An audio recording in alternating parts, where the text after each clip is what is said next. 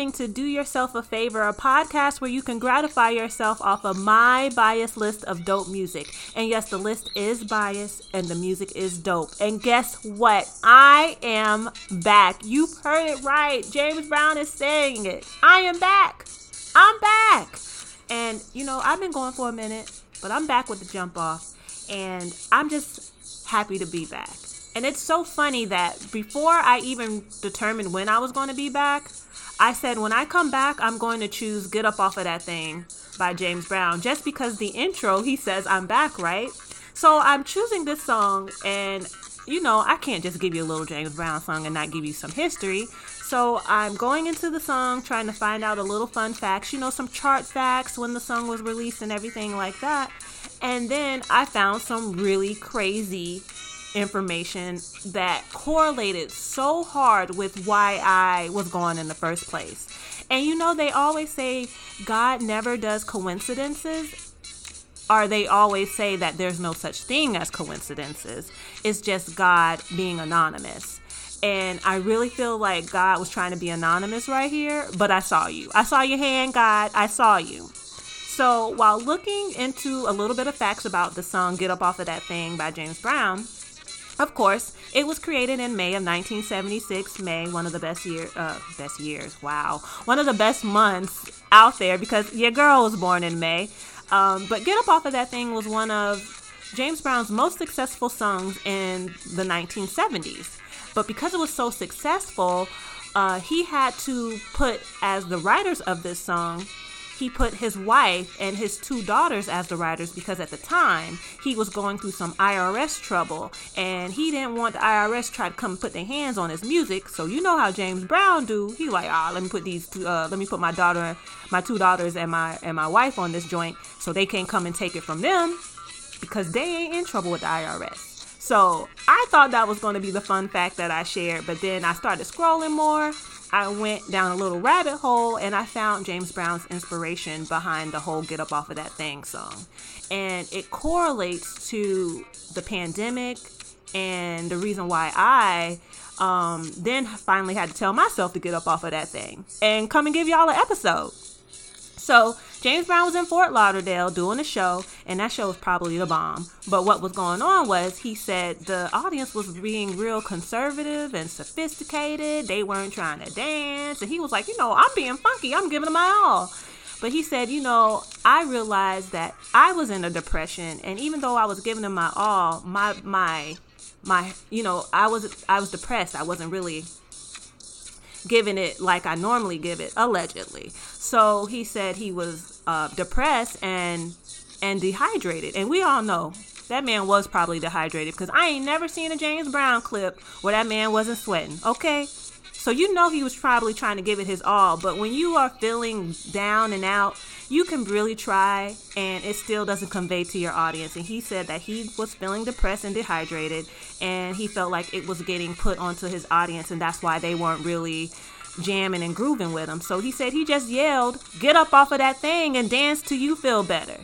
And then he said, I probably meant to say, get up off of that thing and dance till I feel better because he was really down and out at the time. And it's just so funny how this plays back into the 2020 pandemic because guess what? Happy New Year is January 1st, 2021. Um, but unfortunately, we are still stuck in this pandemic. And so, what happened with me and correlating it to James Brown is the last episode I gave you all, you know, I was I told you all I was going to visit some family, in which I did. And then when I came back home, you know, it was something that hit me that in regards to being in this pandemic, human beings are not meant to live in isolation. And I went from hanging and being with my family to coming home and living in total isolation. And it did something to me where I just didn't have the energy or the want to to do anything that I felt wasn't necessary. So, you know, God had still blessed me to have a job. So I was working. Um, I was, you know, bathing and brushing my teeth, the necessities. Uh, but outside of that, if I didn't have to do it, I didn't want to do it. I just didn't have the energy.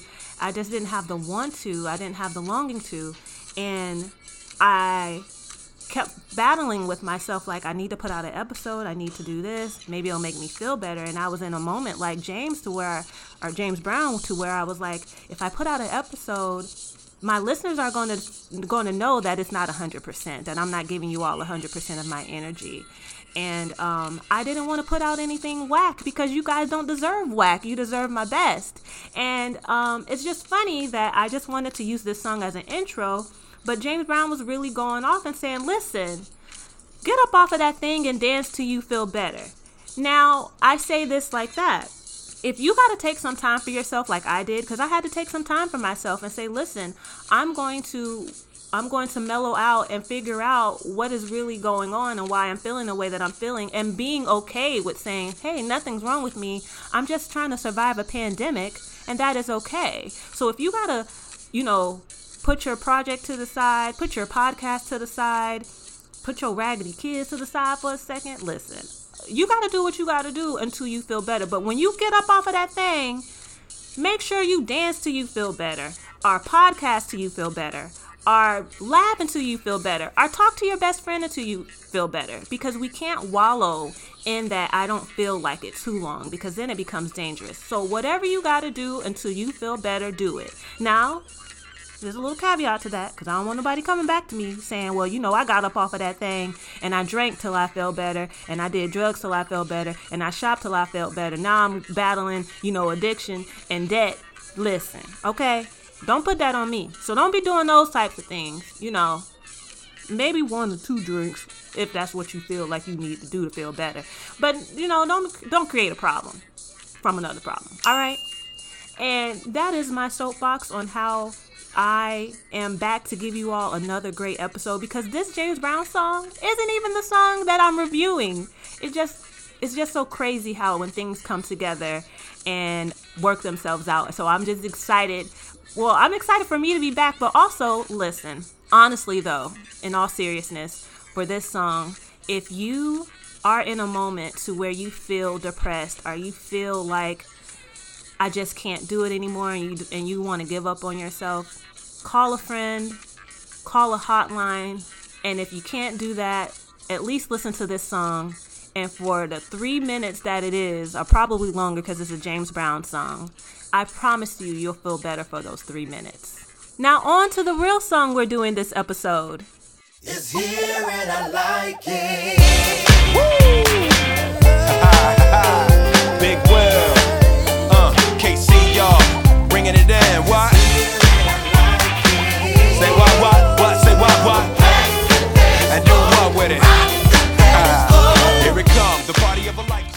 Yes, today's episode we are covering Will 2K by Will Smith. Yes, Will Smith's second studio album called The Willennium, of course, because this song was dropped in September 9th, 1999, just in time for the millennium the millennium, the year 2000. Can you can you all think back that long ago? 1999 on the cusp of 2000. What is I? 13, 14 year old girl learning life, things happening, things changing, and then you right there on the cusp of the world ending in the year 2000. I'm just joking, but not really. I'll get more into that later. But yes, Will 2K was the second single from Will Smith's studio album, Willennium, and it featured the lovely lovely sounds and vocals of K-Ci, one half of K-Ci and JoJo, and one fourth of Jodeci. Okay? And if any of you all know me, you know I love me some Jodeci. I love me some K-Ci, JoJo, DeVante, Mr. Dalvin. Hey, DeVante, if you listening, hey. Let me tell y'all something. Go look at some pictures of DeVante from back in the day. Sheesh. All right? Wow. Man crush Monday every day. That man was fine. But anyway, he was also a very talented producer. And speaking of producers, the production done on this song was by Trackmasters. So this song has a lot of hidden, really, really good gems. First of all, it's done by hip hop legend Will Smith, featuring some of the sweetest vocals of K-Ci. K-Ci has one of the best voices. And Fun fact did you know who his cousin was? Yeah, you know his brother was JoJo, but did you know who his cousin was? Because she got a voice from the gods too. His cousin is Fantasia. Yes! Go ahead and free yourself, Fantasia. Can you imagine Christmas at their house? Them singing around the daggone Christmas tree just to be on the fly on the wall, Jesus. Just to be a fly on the wall. You know the Christmas tunes is going down. But I digress. As I was saying, this song has a lot of hidden gems. Will Smith, hip hop legend, featuring the sweet vocals of K-Ci, and produced by the Trackmasters. Now, whenever we have conversations about producers, and I'm not talking about like today's producers, like, you know, Mike Will made it and DJ Mustard and those guys. Those guys are good. London on the track. All of those guys are really good. But I'm talking about like when people have those conversations about like back in the 90s and the 2000s, th- th- those types of producers where you bring up names like the Neptunes and of course Pharrell and Timbaland and Swizz Beatz and Teddy Riley, even you throw him in there. But I rarely, and I could be wrong, I, but in the conversations I hear, I rarely hear people bring up the Trackmasters. And the Trackmasters had the hits. That could be a whole nother episode, just like I gotta do a whole nother episode on Jodeci. But the Trackmasters had some hits, and just in case you didn't know, a couple of them I'll go down because these, these are a couple of my favorite Trackmaster hits. Is Horse and Carriage by Cam'ron and Mase, Jenny from the Block by J Lo, uh, Big Bad Mama by Foxy Brown featuring Dru Hill. That's my favorite. And Fatty Girl by Keith Murray, LL Cool J, and Ludacris. That is also one of my favorites. So do yourself a favor and go look up some of these songs that I just named from Trackmasters and also some of their other songs and let's include them in the top producers conversations because they were really the bomb. Say say? And do what with it? Ah, Now, if that sounds familiar to you, it should. The Trackmasters actually sampled The Clash's Rock the Casbah. And you know I'm about to play the original for you.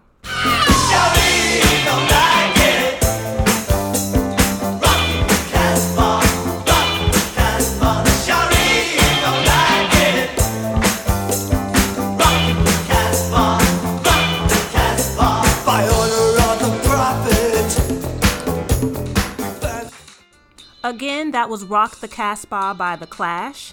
And they were part of the British punk rock wave that happened back in the 70s. They formed in 1976, which is, aha, the same year that James Brown created Get Up Off of That Thing. So look at that. Full circle. It always comes back. Full circle.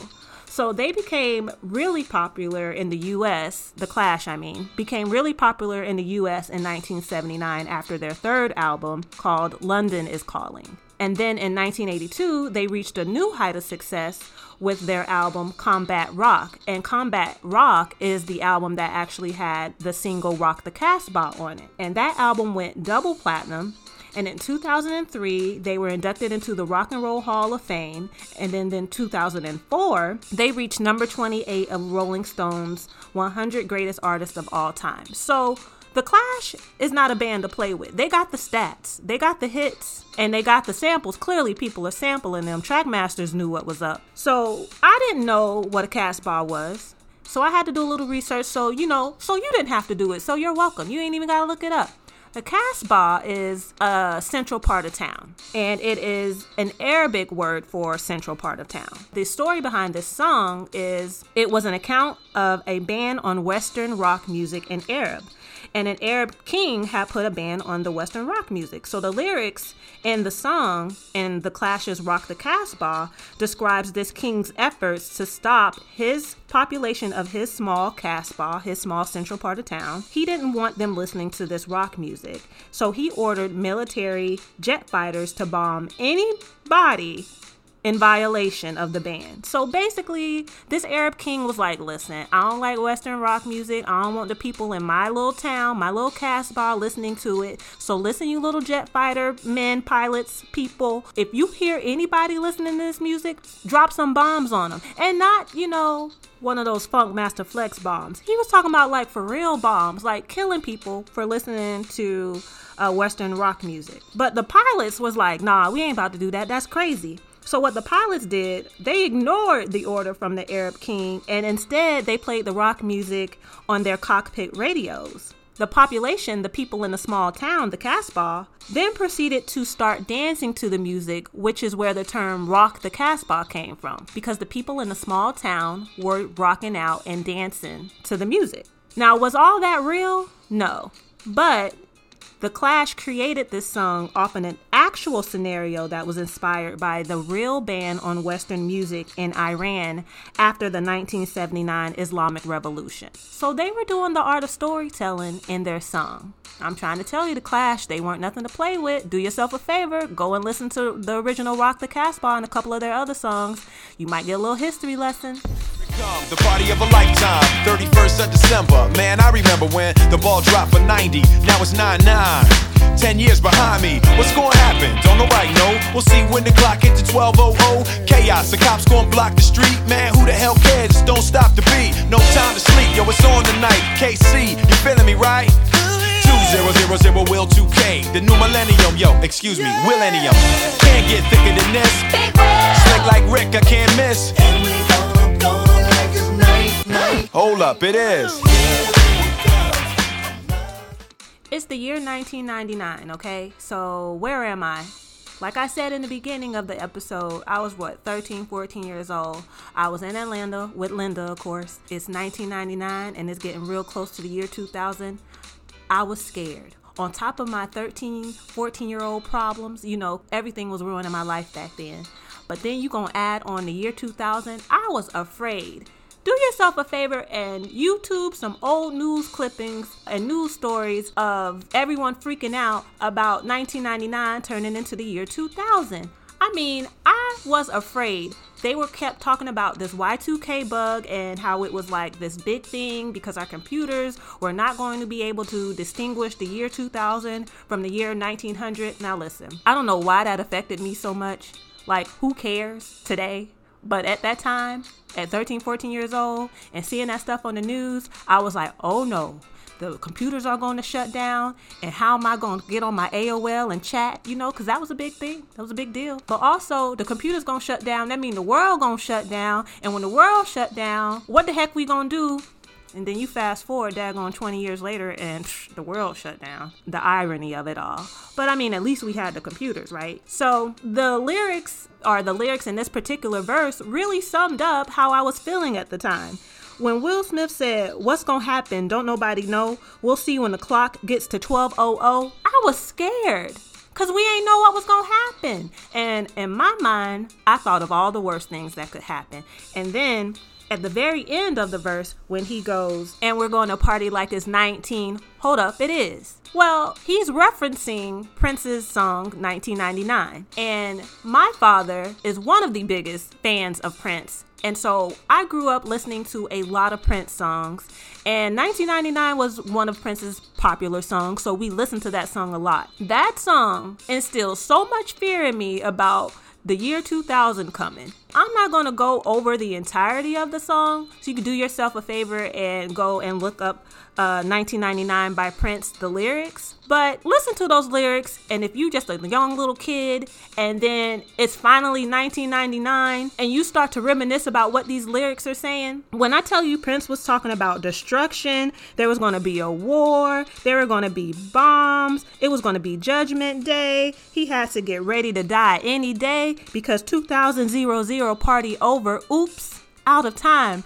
I was scared. Like, we running out of time here. It's about to be mass destruction. Airplanes are going to be falling out of the sky. I just live in daggone Stone Mountain, Georgia. We ain't got no basement. We ain't got no bunker. What we gonna do? How we gonna survive this? Prince done already prophesized that 2000 party over.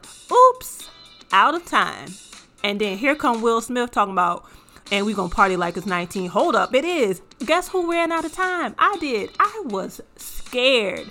So much to the point where I did not stay up for the millennium. I didn't. I told myself if the world was gonna end, I was gonna be asleep. Okay? You're not about to catch me slipping. Let me go to sleep and just die peacefully like the old lady on Titanic, just in my sleep.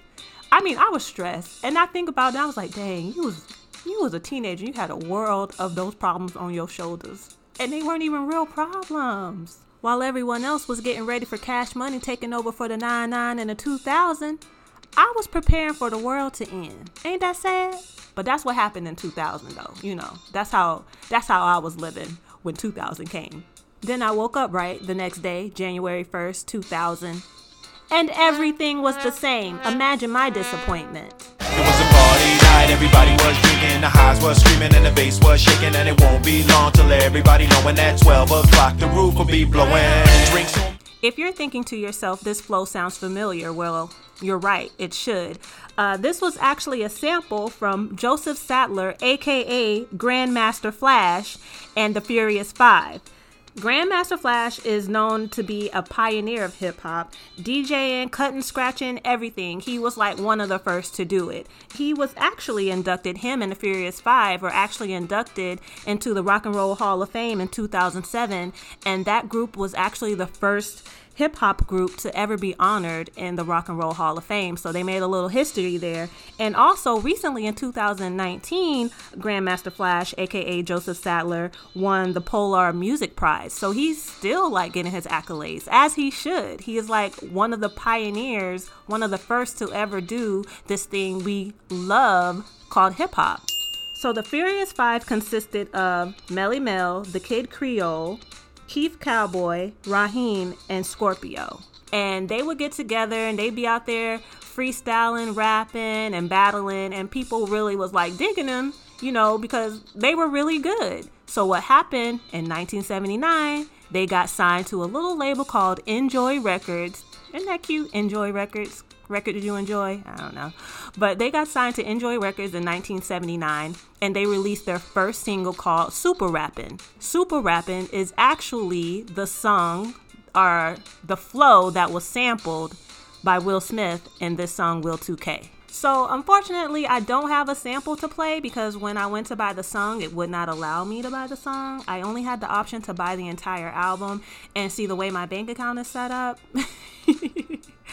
but yeah, so I don't have a sample to play. But I mean, I can rap it for you.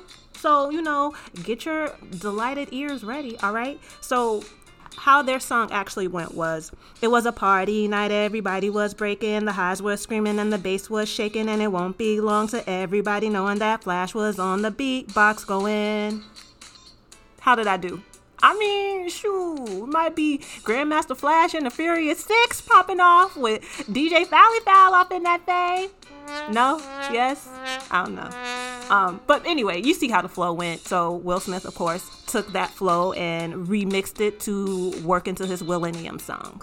You're welcome. I remember trying to count how old I'd be when the clock struck 12 in the year 2G. Medianoche, finally near. This'll be the anthem amongst the cheers. Just the men to usher it in. Big Will bringing the heat, K-Ci bringing the blend, ringing it in, waiting for the ball to drop. That 2000 vault, we breaking the lock. Made hip hop, keep blazing the charts. Made a past, keep a warm spot in your heart. Made a future, hold more joy than pain. Hands in the air, waiting for confetti to rain. What? Y'all, we made it through 2020, a whole pandemic. I mean, we're still in the pandemic, but like we are really figuring out how to navigate it. We got a whole new president, a vaccine is on the way. You woke up this morning, things are going pretty good. Like Will Smith said in this last verse, may the past keep a warm spot in your heart. The past being 2020. Yes, that is the past. Will it keep a, a warm spot in your heart? Maybe lukewarm. But we know we will always remember 2020. May the future hold more joy than pain. Listen, speak those positive affirmations over your future. I know it's stuff on social media talking about ain't nobody really saying 2021 gonna be my year yet because we unsure. No, you unsure. I know 2021 is gonna be a good year for me. I'm speaking that over myself and I'll speak that over y'all too. Y'all my listeners. 2021 is gonna be a real good year for y'all too. Hands in the air waiting for confetti to rain whatever your confetti is may it be actual confetti maybe it may be some uh some money is your confetti some your some success being your confetti some love being your confetti just hands in the air okay waving them like you just don't care I want to thank you all for listening to my my comeback episode, I guess, or my welcome back episode. Uh, thank you so much for tuning in and listening. And make sure you do yourself a favor. Go and listen to Get Up Off of That Thing by James Brown. And again, if you're ever feeling down, I promise you, that you can listen to that song and it will get you up.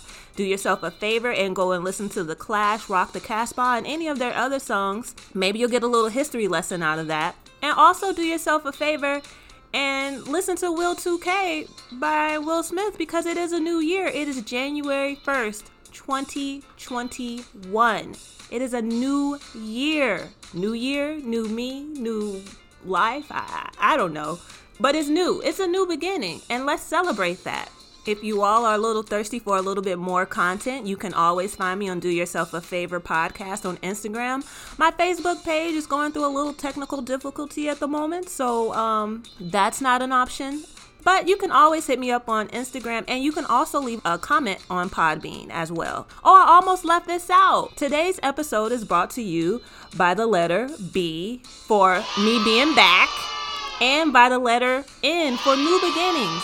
2021 is going to be great.